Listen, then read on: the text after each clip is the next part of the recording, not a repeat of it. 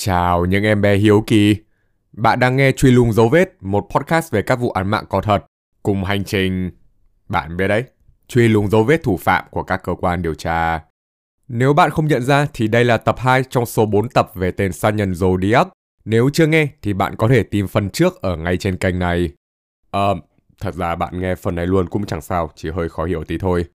Còn nếu bạn nghe phần trước rồi mà thích thì đừng quên để lại review tốt, chia sẻ và follow podcast để tiếp tục nghe thêm mỗi khi tôi ra tập mới. Lưu ý, nội dung về án mạng nên sẽ chứa những chi tiết nhạy cảm, thanh niên nào yếu tim thì nên thoát ra.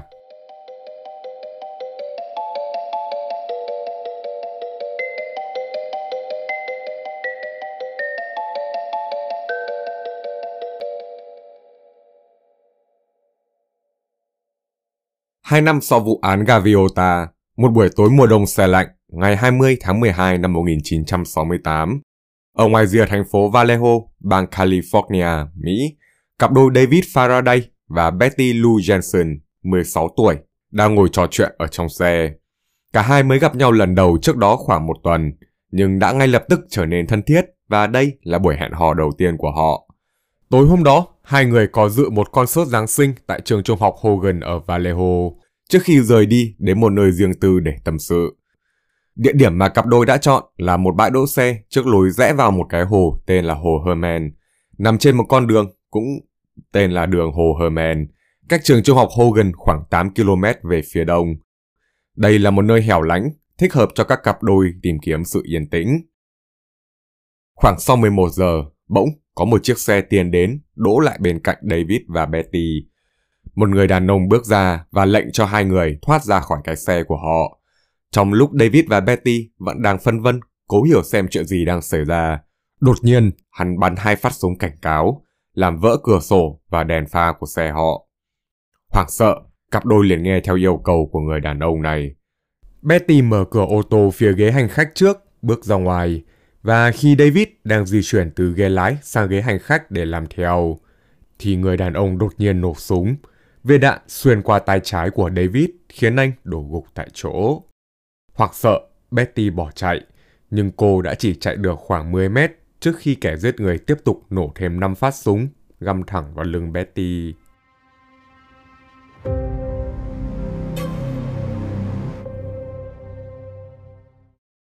Khoảng 11 giờ 20, một người phụ nữ qua đường phát hiện ra thi thể của David cùng Betty.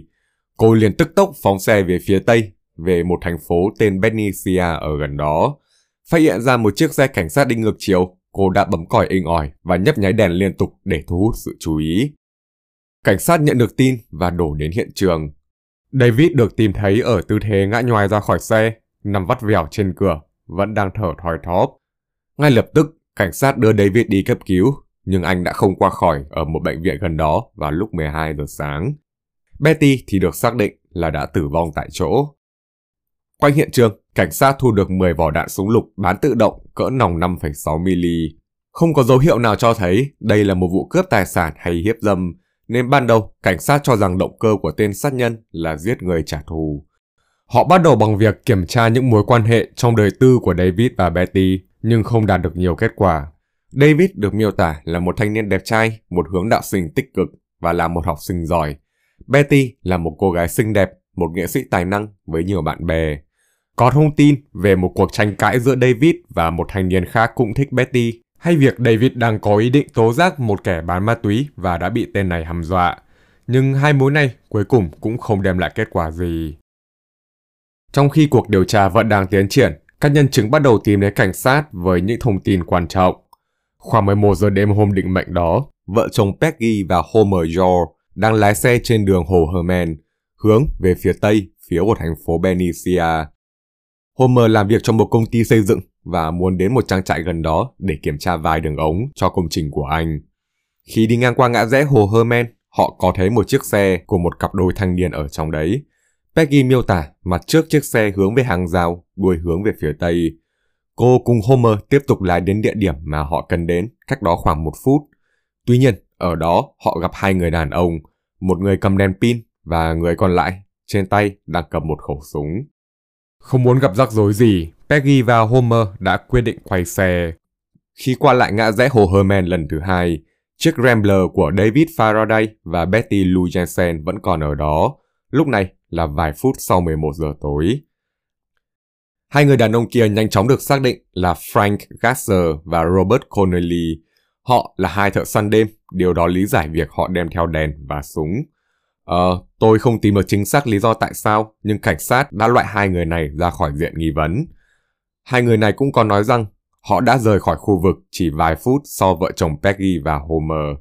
Và khi lái xe ngang qua ngã rẽ hồ Herman, họ vẫn thấy chiếc Rambler đậu ở đó một mình. Lúc này là tầm trước 11 giờ 15. Manh mối tiếp theo đến từ James Owen, giám sát tại một mỏ dầu ở Benicia. Đêm hôm đó, trên đường lái đến chỗ làm, ông ước tính mình đi ngang qua ngã rẽ hồ Herman tầm 11 giờ 20 tối. Và tại đây, ông nhìn thấy hai chiếc xe đỗ cách nhau khoảng 3 mét, một chiếc Rambler màu sáng và chiếc còn lại James không nhìn rõ được. Ngoài ra, ông không thấy bất kỳ ai, thậm chí kể cả ở trong xe. Sau khi qua được vài trăm mét, James dường như đã nghe thấy một tiếng súng nhưng ông không chắc chắn lắm.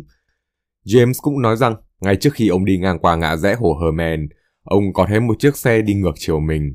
Đây có thể là một nhân chứng quan trọng. Tuy nhiên, tiếc thay, chủ nhân của chiếc xe này chưa bao giờ được tìm ra. Cũng trong tối hôm đó, vào khoảng từ 9 giờ 30 đến 10 giờ, một tiếng trước khi vụ án mạng xảy ra, William Crown và bạn gái của anh đang lái thử chiếc xe thể thao mới của họ. Khi hai người đang đỗ ở ngã rẽ hồ Herman, đúng nơi mà cặp nạn nhân đã đỗ, thì họ nhìn thấy một chiếc xe Chevrolet màu xanh nhạt đi hướng về phía tây, về phía Benicia. Vừa vượt qua mặt hai người, bỗng nhiên chiếc xe này phanh gấp và bắt đầu lùi lại về phía họ. Cảm thấy có điều gì đó không ổn, William liền ngay lập tức phóng xe ra khỏi bãi đỗ và chạy về phía tây. Chiếc Chevrolet lập tức đuổi theo. Theo lời của William, mở ngoặc, tôi tăng tốc Chiếc xe phía sau cũng tăng tốc. Đã có lúc dường như chuẩn bị đâm vào đi tôi. Tới một ngã ba, tôi chờ tới phút cuối rồi mới bẻ lái rẽ, khiến thằng kia bị bất ngờ, không rẽ theo kịp. Và cứ thế đi một đoạn nữa trước khi dừng lại. Tôi đi được khoảng 200 mét thì cũng dừng lại theo. Cả hai bọn tôi cứ thế, đỗ ở trong đêm tối. Tính trẻ trâu, tôi hét lên về việc sẽ cho thằng kia một trận. Sau một thời gian, chiếc xe kia quay đầu và đi ngược lại con đường mà chúng tôi vừa đi. Tôi không nhìn được người ngồi ở ghế phụ, nhưng lái chính là một người đàn ông tóc ngắn, đeo kính. Đóng ngoặc. Không khó để nhận ra sự giống nhau giữa trường hợp của William Crown và bạn gái với trường hợp của David và Betty. Cùng là một cặp đôi, cùng đậu xe ở ngã rẽ hồ Herman. Câu hỏi phải được đặt ra, liệu có phải người đàn ông đuổi theo William đã nhúng tay vào cái chết của David và Betty? Dẫu vậy, các điều tra viên dù rất cố gắng nhưng không thể truy tìm ra được danh tính của người đàn ông này. Với số lượng bằng chứng và thông tin hạn chế, địa điểm thì ở một nơi hoang vắng, vụ án đã đi vào ngõ cụt.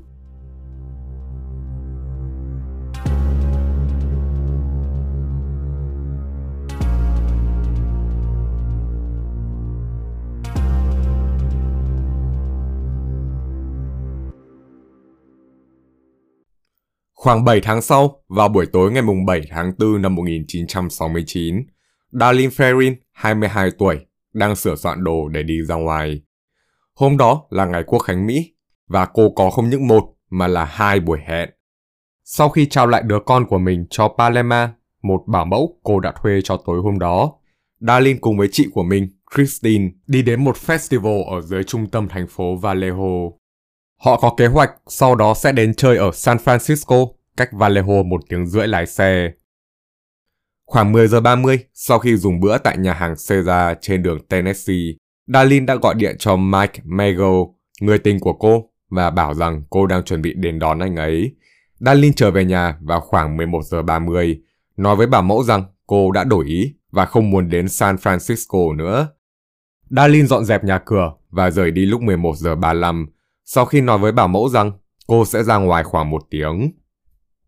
Darlin đón Mike tại nhà của anh ấy ở đường Beachwood Avenue, cách nhà Darlin 5 phút lái xe. Cả hai mới đầu định đi ăn, nhưng sau Darlin đổi ý, bảo Mike rằng mình muốn đến một chỗ riêng tư để trò chuyện. Cả hai quay xe và hướng về phía công viên Blue Rock Springs.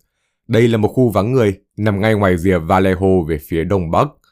Công viên này cách ngã rẽ đường Herman vài dặm và cũng giống với ngã rẽ hồ Herman, nó là một nơi các cặp đôi thường lùi đến.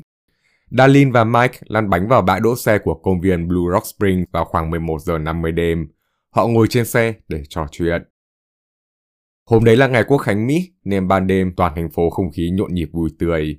Ngay cả ở một nơi hẻo lánh như Blue Rock Spring, ngay sau khi Darlene và Mike đỗ xe, có ba chiếc xe khác cũng lăn vào bãi. Trên xe là mấy thanh niên trẻ trâu. Họ nổ pháo hoa, cười đùa vài phút và rời đi, để lại sự yên tĩnh cho quang cảnh xung quanh. Ngay sau đó, một chiếc xe khác đến từ hướng Vallejo cũng lăn bánh vào bãi đỗ. Nó đỗ lại ở phía bên trái chiếc xe của Darlene và Mike, tắt đèn và cứ thế ở chỗ đó khoảng một phút. Cảm thấy Darlene dường như nhận ra người ngồi ở trong xe. Mike hỏi cô đó là ai. Ồ, không có gì đâu, Darlene trả lời. Mike quay đầu lại. Anh không thấy rõ chiếc xe hay màu sắc của nó, nhưng nó giống hình dạng chiếc Conve mà họ đang ngồi ở trên. Sau đó, chiếc xe kia nổ máy, tăng tốc trở lại về hướng Vallejo ở phía tây nam. Khoảng 5 phút sau, tầm nửa đêm, nó quay lại. Lần này, nó đỗ ở phía bên phải của Darlene và Mike, cách họ chừng 3 mét. Người lái xe mở cửa, bước xuống, trên tay cầm một khẩu súng 9mm và một cái đèn pin công suất lớn, dọi thẳng vào mặt của Darlene và Mike. Tưởng rằng đây là một viên cảnh sát, Mike liền lục lọi tìm giấy tờ tùy thân của mình. Bất chợt, chẳng nói chẳng rằng, người này bắn 5 phát về hướng của cặp tình nhân. Phát súng đầu tiên trúng vào bên phải của cổ Mike, xuyên qua hàm và má trái anh ấy. Hoảng sợ và đau đớn, Mike bật ngửa người, tìm cách chui về hàng ghế sau để ẩn nấp trong lúc tên kia vẫn đang bắn, dẫn đến một viên nữa găm thẳng vào đầu gối của anh. Dalin thì đã đổ gục người xuống tay lái, máu chảy thành dòng từ những vết thương trên người cô. Và, nhanh như cái cách nó bắt đầu, vụ xả súng bất ngờ dừng lại. Hài lòng về kết quả, kẻ giết người quay lưng bỏ đi. Được vài bước thì hắn nghe thấy âm thanh phát ra từ chiếc xe mà mình mới mạt sát. Mike đang rên lên vì đau đớn. Hắn quay đầu, bước ngược lại, nhìn vào hai nạn nhân của mình ở trong xe trước khi bắn mỗi người thêm hai lần nữa. Xong việc, tên giết người bình thản quay lại xe của mình và rời đi.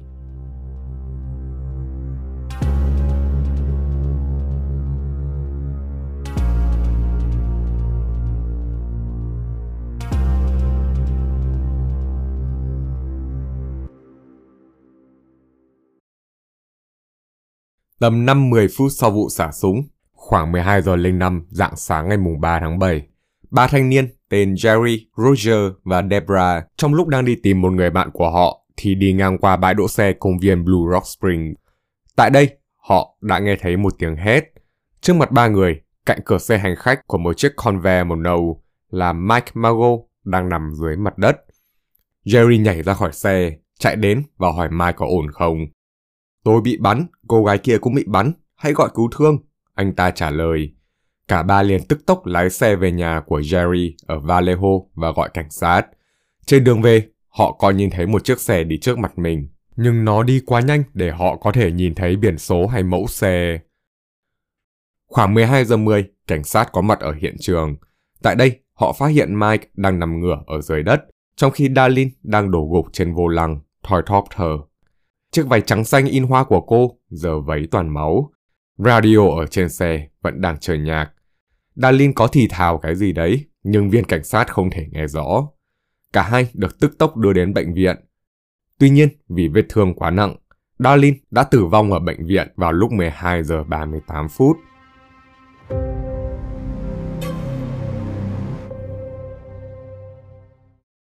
Khoảng 40 phút sau vụ xả súng, 12 giờ 40, dạng sáng ngày mùng 5 tháng 7, điện thoại đồn cảnh sát Vallejo đổ chuông.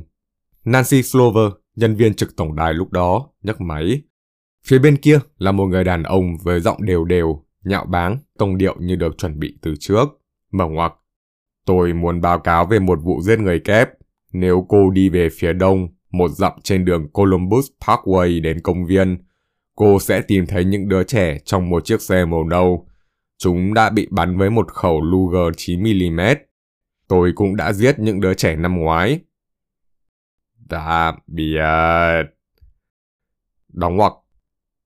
Những đứa trẻ năm ngoái ở đây là David và Betty, cặp đôi bị sát hại ở ngã rẽ hồ Herman trước đó 7 tháng. Sau này, Nancy có nói rằng cách kẻ sát nhân kết thúc cuộc gọi bằng từ tạm biệt đã ám ảnh cô đến cuối đời. Trong lúc kẻ giết người đang nói, Nancy đã cố gắng gợi chuyện để lấy thông tin nhưng đều bị hắn át đi trước khi cúp máy. 7 phút sau, công ty vận hành đường dây điện thoại truy ra được địa điểm cuộc gọi là một bốt điện thoại công cộng ở ngã tư đường Tulum và Springs, cách công viên Blue Rock Springs khoảng 10 phút lái xe. Khi cảnh sát ập đến nơi thì dĩ nhiên đã chẳng còn ai ở đó. 2 giờ 35 phút sáng, hai người đàn ông xuất hiện ở đồn cảnh sát Vallejo. Một người là Billy, chủ nhà hàng nơi Darlene làm việc. Đáng lẽ ra đêm hôm đó, ông có kế hoạch tổ chức một bữa tiệc cùng với cô và vài người bạn nữa ở nhà của Darlene. Người còn lại là Dean Ferrin, chồng của Darlene. Khi nghe tin người vợ mình qua đời, Dean đã đổ gục xuống sàn nhà, hai tay ôm mặt. Khoảng hai tiếng trước đó, Dean, Bill cùng vợ của Bill về đến nhà Dean và Darlene để chuẩn bị cho bữa tiệc. Họ rất bất ngờ khi nhận ra Darlene không ở đó và bắt đầu cảm thấy lo lắng. Khoảng một tiếng sau, điện thoại ở trong nhà bất chợt đổ chuông. Khi họ nhấc máy lên, ở đầu dây bên kia chỉ có sự im lặng cùng những tiếng thở sâu và lạnh lẽo. Một lúc sau, có ai đó gõ cửa. Hóa ra, đó là hai viên cảnh sát đến để thông báo với Dean rằng vợ của anh đã bị bắn. Cảnh sát dẫn Dean và Bill về đồn, trong lúc khuyên vợ Bill đóng hết các loại cửa và chỉ mở ra khi nghe thấy giọng người quen. Vợ Bill lúc đó đang mang thai 9 tháng, đã trốn cả đêm trong tủ quần áo với trạng thái hoảng sợ. Vậy là trong vụ án này đã có hai cuộc điện thoại rợn tóc gáy. Một cuộc kẻ giết người gọi cho sở cảnh sát Vallejo để thông báo về tội ác của mình. Cuộc còn lại đến nhà Dean và Darlene với những tiếng thở lạnh lẽo. Có thể nào chủ nhân của hai cuộc điện thoại này chỉ là một? Cảnh sát tức tốc nhảy vào cuộc. Nghi phạm số một ở đây dĩ nhiên là Dean Ferrin, chồng của Darlene Ferrin. Theo thống kê, trong các vụ án mạng, tỷ lệ thủ phạm là người quen của nạn nhân cao hơn rất nhiều so với tỷ lệ thủ phạm chỉ là một người lạ. Đấy là còn chưa kể, trong trường hợp này, Darlene đang ngoại tình với Mike và dường như Dean có biết điều đó. Tuy nhiên, Dean có chứng cứ ngoại phạm rất chắc chắn. Thời điểm vụ án mạng xảy ra, anh vẫn đang làm việc ở nhà hàng Caesar, nơi Darlene cùng chị của mình đã ghé qua vài tiếng trước đó. Ông chủ nhà hàng cũng như rất nhiều thực khách sẵn sàng làm chứng cho anh. Sau khi loại Dean khỏi vòng nghi vấn, cảnh sát Vallejo tiếp tục điều tra vụ án theo hướng động cơ là ghen tuông, trả thù. Darlene là một cô gái trẻ trung, xinh đẹp, với tính tình hòa đồng nên dĩ nhiên có rất nhiều kẻ theo đuổi. Dù mới 22 tuổi nhưng cô đã trải qua hai cuộc hôn nhân. Gia đình cô có yêu cầu cảnh sát điều tra chồng cũ của Darlene tên James Phillips, nói rằng có thể anh này vẫn đang giữ lòng ghen tị, không muốn nhìn thấy cô cùng người chồng khác. Tuy nhiên, sau khi điều tra thêm, cảnh sát đã kết luận rằng bằng chứng cho thấy James không hề liên quan một chút nào đến vụ án mạng của Darlene Ferrin. Lúc này, một manh mối quan trọng xuất hiện, đến từ một nguồn tin không thể nào uy tín hơn được nữa. Mike Margot. Mặc dù bị chấn thương nặng ở chân, cổ và lưng, Mike đã sống sót một cách kỳ diệu. Không những thế, khi được thăm bởi thám tử Edwards, một điều tra viên của vụ án công viên Blue Rock Spring, trên giường bệnh, Mike còn miêu tả lại được hình dáng của kẻ giết người. Đó là một người đàn ông vạm vỡ nhưng không béo mập, cao khoảng 1m75, nặng 90kg, tóc ngắn, xoăn, màu nâu nhạt với một khuôn mặt to bản. Một manh mối tiềm tàng nữa về hình dạng của tên sát nhân đến từ Karen, một bảo mẫu cũ của Delin. 10 giờ tối tháng 2 hoặc 3 năm 1969, 4 tháng trước vụ án công viên Blue Rock Spring, khi Karen đang trông trẻ ở chỗ Darlene, thì cô phát hiện một người đàn ông trung niên, da trắng, hơi béo, với khuôn mặt tròn và tóc xoăn nâu đen, đang theo dõi căn hộ của Darlene. Người này đã ở đấy vài tiếng đồng hồ trước khi rời đi. Ngày hôm sau, Karen kể cho Darlene về việc này thì được trả lời rằng Mở ngoặc, tôi nghĩ là anh ấy đang theo dõi tôi. Anh ấy chắc không muốn ai biết thứ mà tôi đã thấy anh ta làm. Tôi đã thấy anh ta giết người. Đóng ngoặc. Trong cuộc trò chuyện này, Darlene còn nói tên của người đàn ông đó, nhưng Karen chỉ nhớ mang máng rằng đấy là một cái tên nhắn, khoảng 3-4 chữ cái và khá phổ biến. Ờ, dĩ nhiên, điều này không giúp ích gì mấy cho cuộc điều tra. Nó sớm rơi vào bế tắc, các mối quan hệ xã hội của Darlene và Mike không đẻ ra được thêm manh mối nào, và cuộc điều tra lại đi vào ngõ cụt, giống như vụ án mạng của David và Betty ở ngã rẽ hồ Herman cách đó 7 tháng. Nào, đến bây giờ, không quá khó để nhận ra sự giống nhau giữa hai vụ giết người. Cả hai cặp nạn nhân đều là những tình nhân trẻ, đang đậu xe ở nơi vắng người, hung khí là súng lục, động cơ gây án không rõ ràng. Dường như hung thủ đã chọn nạn nhân một cách ngẫu nhiên, chứ không phải là chuẩn bị từ trước. Cả hai địa điểm gây án, công viên Blue Rock Spring và ngã rẽ hồ Herman đều gần nước, và cả hai chỉ cách nhau có 6 phút lái xe. Vallejo và Benicia, thành phố nơi hai cặp nạn nhân cư trú, cũng chỉ cách nhau có 15 phút, với các địa điểm án mạng nằm giữa chúng. Càng ngày, hai vụ án càng trông giống như là thành quả của một kẻ giết người hàng loạt. Đặc biệt là khi có một người tự nhận là kẻ sát nhân đã gọi điện đến sở cảnh sát Vallejo để nhận trách nhiệm cho chúng, trước khi kết thúc cuộc gọi bằng từ tạm biệt đầy ám ảnh. Tuy nhiên, không có bằng chứng chính thức, cảnh sát không thể nào chỉ đơn giản là cùng gán hai án mạng này cho một người chỉ dựa vào mỗi cuộc gọi điện thoại kia được. Nhưng sớm thôi, kẻ giết người sẽ lại lên tiếng.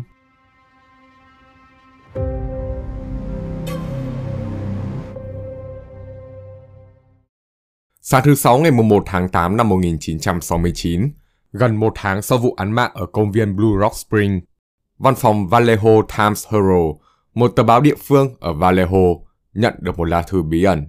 Nó được chuyển lên cho tổng biên tập viên đọc. Bức thư vốn đầy lỗi chính tả cùng các chữ cái in hoa vô tội vạ, được nhận định là viết bởi một kẻ cô lập với những suy nghĩ bệnh hoạn và có nội dung như sau. Mở ngoặc. Chào biên tập viên. Tao chính là người đã giết hai thiếu niên vào đêm Giáng sinh ở hồ Herman và cô gái vào ngày Quốc Khánh. Để chứng minh điều này, tao sẽ nêu ra một số sự thật mà chỉ có tao và cảnh sát biết. Giáng sinh, nhãn hiệu đạn là Super X, bắn 10 phát. Chàng trai nằm phía sau, chân hướng về xe. Cô gái nằm bên phải, chân hướng về phía tây. Lễ độc lập, cô gái mặc quần có họa tiết. Chàng trai bị bắn vào đầu gối. Nhãn hiệu đạn là Weston. Đây là một đoạn mật mã, hoặc chỉ ít là một phần của đoạn mật mã.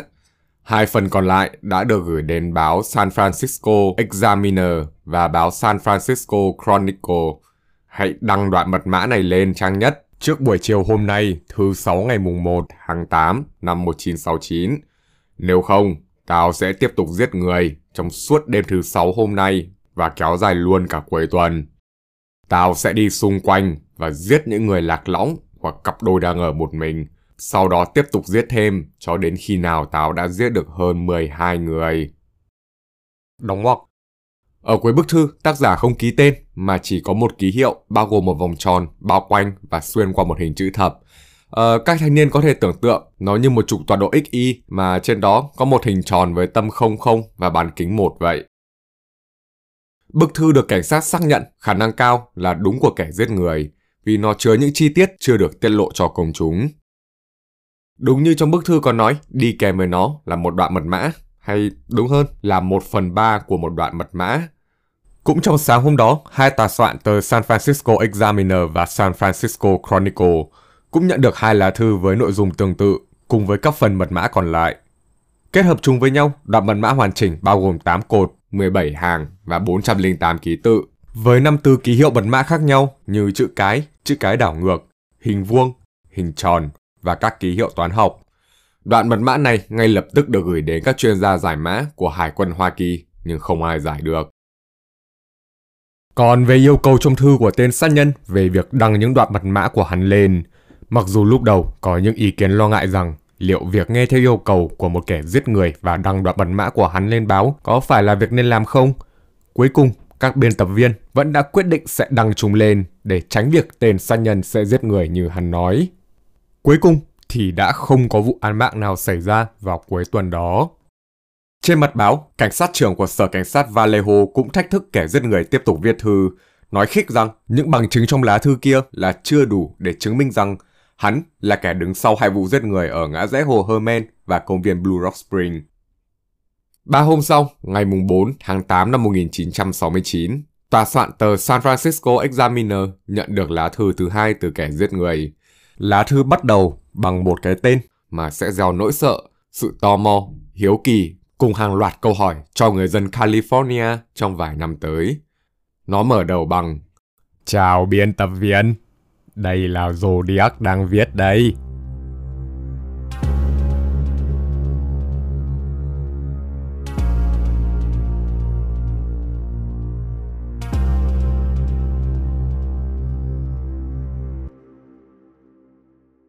Lá thư thứ hai từ tên sát nhân tự gọi mình là Zodiac vẫn chứa đầy lỗi chính tả và in hoa vô tội vạ như lá thư đầu. Nó được mở đầu như sau. Mở ngoặc. Chào biên tập viên, đây là Zodiac đang viết đây. Trả lời yêu cầu của mày, tao sẽ rất vui lòng cung cấp thêm thông tin về những giây phút tuyệt vời của tao ở Vallejo. Đóng ngoặc.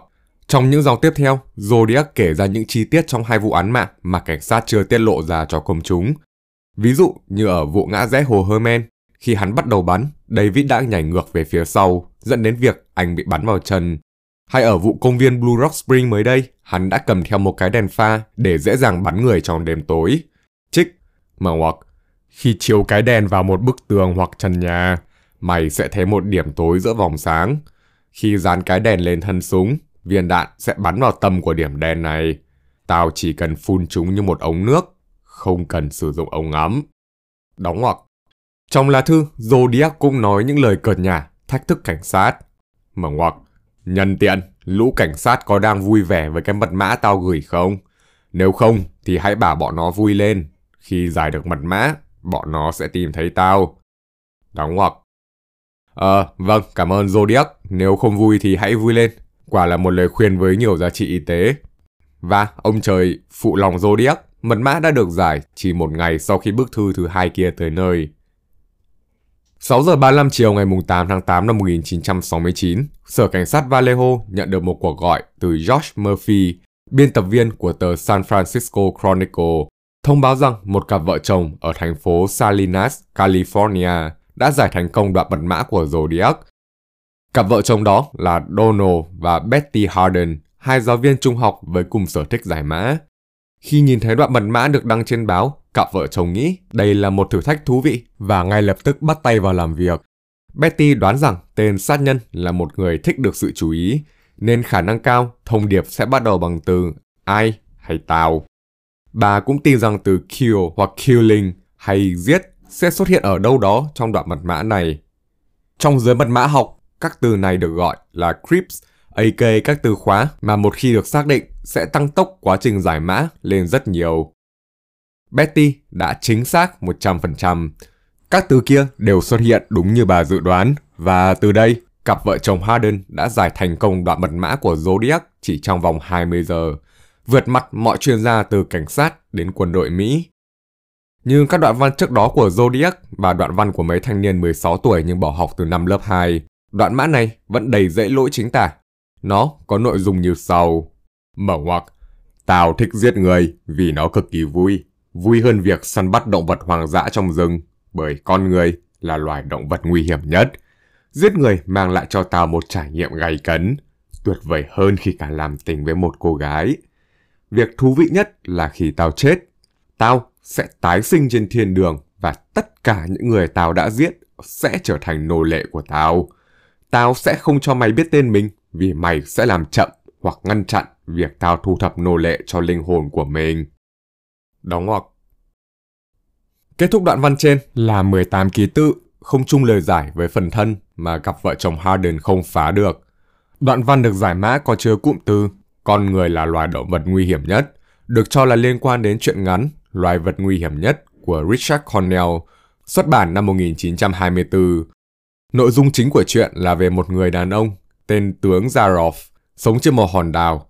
Chán nản với việc săn bắt thú hoang, ông bắt đầu bắt những thủy thủ bị đắm tàu, trước khi cho họ một chút trang thiết bị và 3 giờ để chạy trốn. Sau đó, ông sẽ săn lùng và giết chết những người thủy thủ kia. Tuy nhiên, nếu sống sót được quá 3 ngày, họ sẽ được tự do. Quay trở lại với lá thư, thư lớn nhất thu được, đó là sự thất vọng. Zodiac đã láo tét khi không để lộ tên mình trong đoạn mật mã trái với lời hứa của hắn trong lá thư thứ hai gửi đến giới báo chí.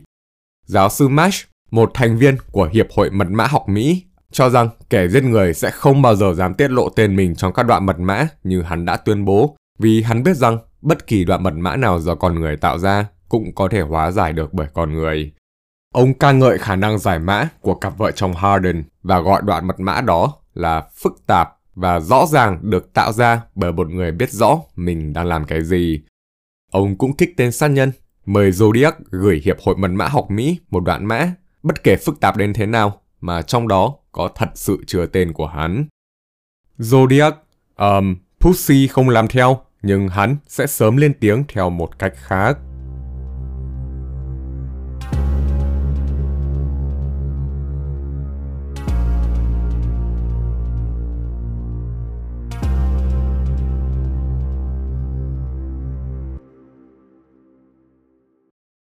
Khoảng 2 tháng sau vụ án ở công viên Blue Rock Spring, lúc này là cuối tháng 9, thời tiết California đang chuyển giữa hè và thu. Hồ Berryessa là một hồ thủy điện lớn nằm cách 100 km về phía tây thành phố Sacramento, thủ đô bang California. Nó cũng cách ngã rẽ hồ Herman và công viên Blue Rock Spring khoảng 60 km về phía bắc. Ở xa khu dân cư và bao quanh bởi rừng sồi trùng trùng điệp điệp, Berryessa thu hút khách du lịch đến để dạo chơi, câu cá, treo thuyền hay đi rừng.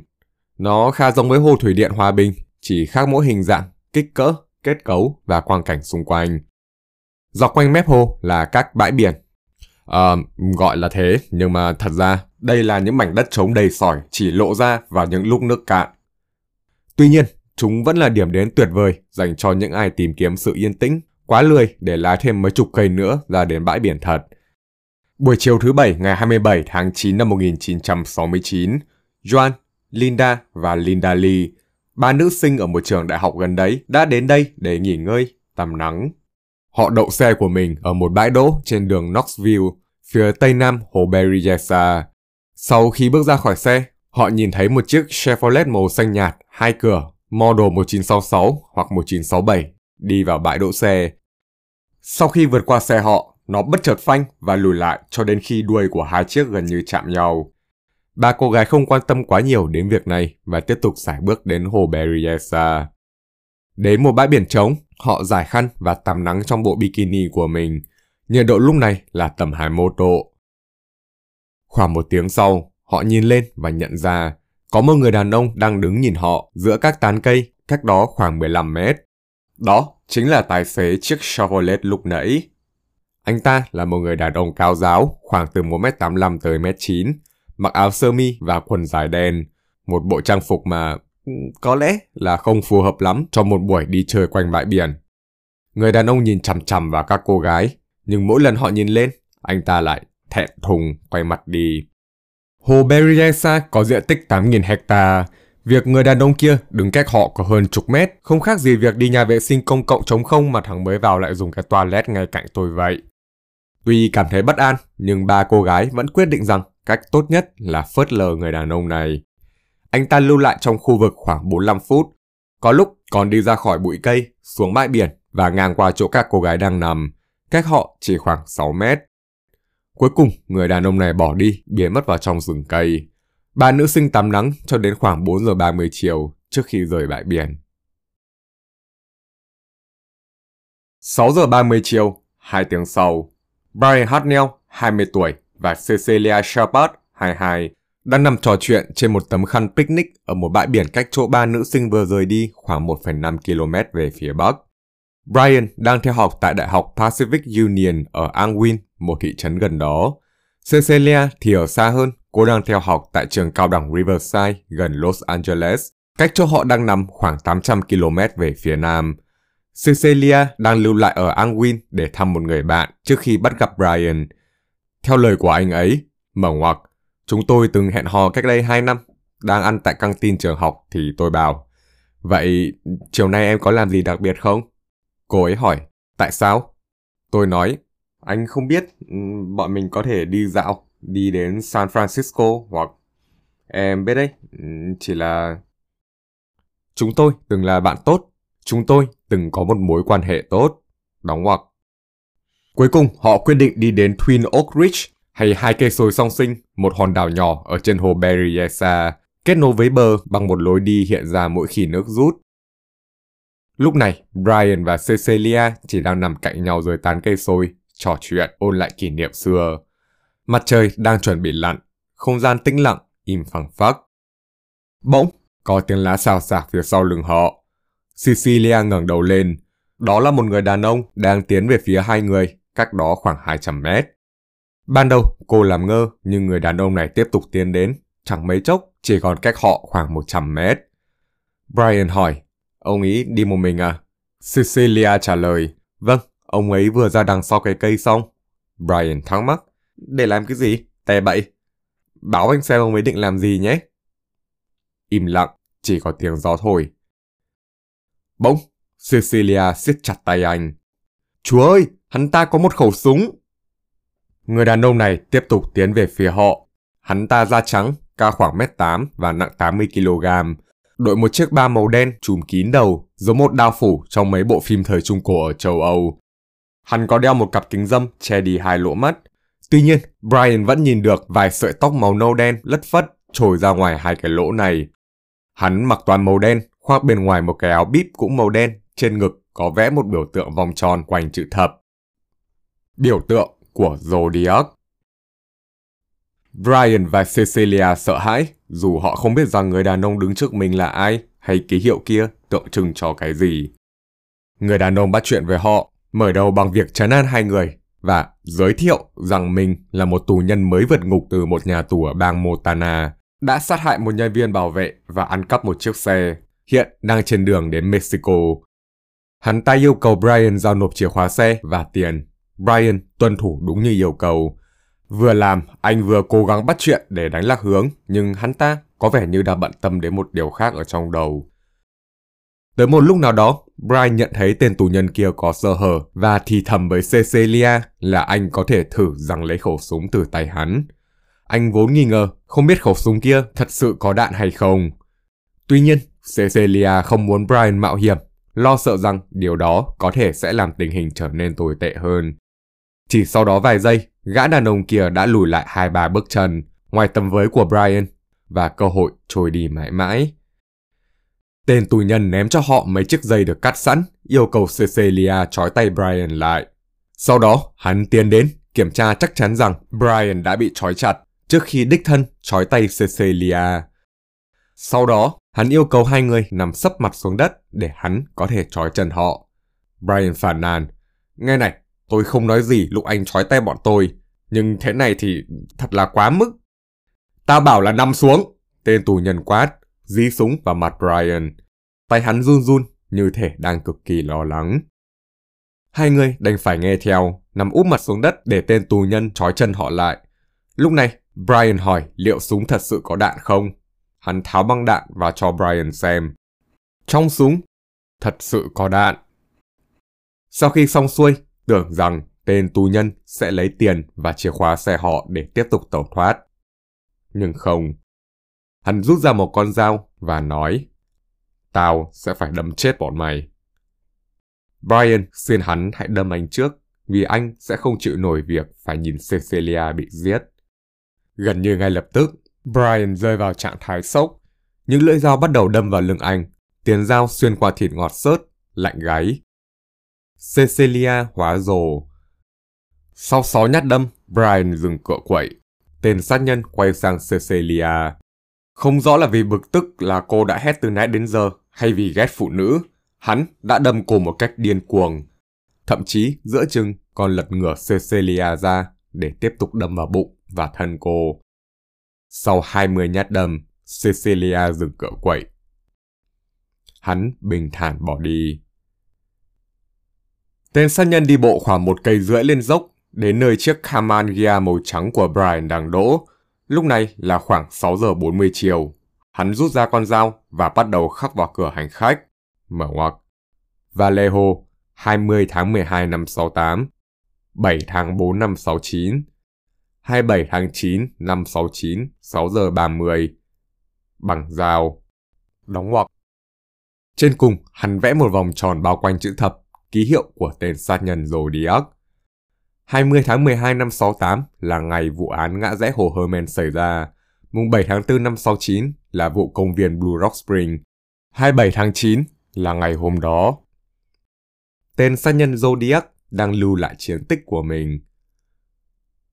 Một tiếng sau, khoảng 7 giờ 40 tối, Ở sở cảnh sát Napa, một thành phố cách hồ Berryessa khoảng 50 km về phía nam, nhân viên trực tổng đài Dave Slade nhận được một cuộc gọi. Ở đầu dây bên kia là một người đàn ông, giọng rất bình thản. Mở ngoặc. Tôi muốn báo cáo về một vụ giết người. Ờ, không, một vụ giết người kép. Nó cách trụ sở quản lý hồ hai dặm. Họ đi một chiếc Volkswagen Camangia màu trắng. Đóng ngoặc. Sau đó chỉ là im lặng. Dave có thể nghe thấy tiếng xe cộ. Người đàn ông này chắc hẳn đang gọi từ một chiếc bốt điện thoại công cộng. Đầu dây bên kia lại phát ra tiếng nói, nhưng lần này nó nghe xa vời. Chính tôi đã giết họ. Sau đó, Dave nghe thấy tiếng điện thoại được đặt xuống. Ờ, đặt xuống, chứ không phải là cúp máy. Anh cố gắng hỏi han, nhưng có vẻ tên sát nhân đã bỏ đi. Dave ngay lập tức liên lạc với bên công ty viễn thông để truy tìm vị trí cuộc gọi. Anh được thông báo rằng nó đến từ một bốt điện thoại ở gần ngã tư giao lộ Main và Clean ở Napa, cạnh tiệm sửa xe ô tô Napa Car Wash. Khi cảnh sát đến nơi lúc tầm 8 giờ 30 tối thì dĩ nhiên bộ điện thoại đã không còn ai, chỉ để lại sự trống vắng trong màn đêm lạnh lẽo. Báo cáo của cảnh sát cho biết, ống nghe đã bị gỡ ra khỏi vị trí, đặt trên kệ ngay dưới thân điện thoại. Tổng cộng 35 dấu vân tay đã được thu thập, trong đó có một dấu vẫn còn ẩm. Và như vậy, tương tự với vụ án ở công viên Blue Rock Spring, sau khi lạnh lùng ra tay giết hại một cặp đôi ở nơi vắng vẻ, thủ phạm đã gọi điện để trêu người cảnh sát. Và cũng giống với vụ án đó, hắn đã mắc một sai lầm khi tự đắc nghĩ rằng mình đã thành công. Brian và Cecilia đã không chết sau khi bị hắn đâm. Quay lại lúc 6 giờ 30 chiều hôm đó, Ronald Phong, một vị bác sĩ đang câu cá cùng con trai mình ở hồ Berryessa, thì nghe thấy những tiếng la hét. Trước đó độ 10-15 phút, ông cũng nghe thấy những tiếng la hét tương tự, nhưng mặt hồ quá rộng để Ronald có thể xác định nó đến từ đâu. Đến tiếng kêu cứu lần thứ hai này, Ronald đã xác định được vị trí của nó và chuyển hướng chiếc xuồng của mình về phía bãi biển Twin Oak Ridge. Tại đây, ông nhìn thấy một cảnh tượng kinh hoàng. Hai thiếu niên đang dựa vào nhau, áo họ đẫm máu. Cả Brian và Cecilia đều đã giả chết. Sau khi tên sát nhân rời đi, cả hai mở mắt, giúp nhau tháo giày, trong lúc Brian dùng hết sức lực còn lại để kêu cứu. Ronald, sau khi được giải thích rằng hai nạn nhân đã bị trói và đâm, ông đã trấn an họ và quay xuồng phóng hết tốc lực về một resort gần đó để gọi sự trợ giúp. Giờ đây, chỉ còn lại Brian và Cecilia trên bãi biển. Họ cố gắng giữ tỉnh táo, sợ rằng nếu nhắm mắt bây giờ thì mãi mãi sẽ không bao giờ mở ra được nữa. Trong lúc chờ đợi Ronald quay lại, Brian quyết định tìm kiếm thêm sự giúp đỡ. Anh hôn lên má Cecilia, lúc này đang gần như tê liệt, trước khi dùng hết sức bình sinh để đứng dậy trên hai chân. Một cách đầy dũng cảm, trong lúc vẫn đang chảy máu nặng. Anh bắt đầu đi bộ ngược về hướng bờ hồ, lên trên một sườn dốc với mục tiêu ra được đến đường lớn. Với mỗi bước đi, cơn đau từ những vết thương đâm thấu lên tận não anh. Nhưng Brian không bỏ cuộc. Anh vẫn cố đi, đến lúc ngã xuống và không đứng dậy được nữa thì Brian bắt đầu bò, miệng lẩm bẩm. It hurts, it hurts. Mắt anh mờ đi, mọi thứ xung quanh tối dần trước khi biến thành màu đen. Brian đã ngất đi. Nhưng sự trợ giúp đã đến.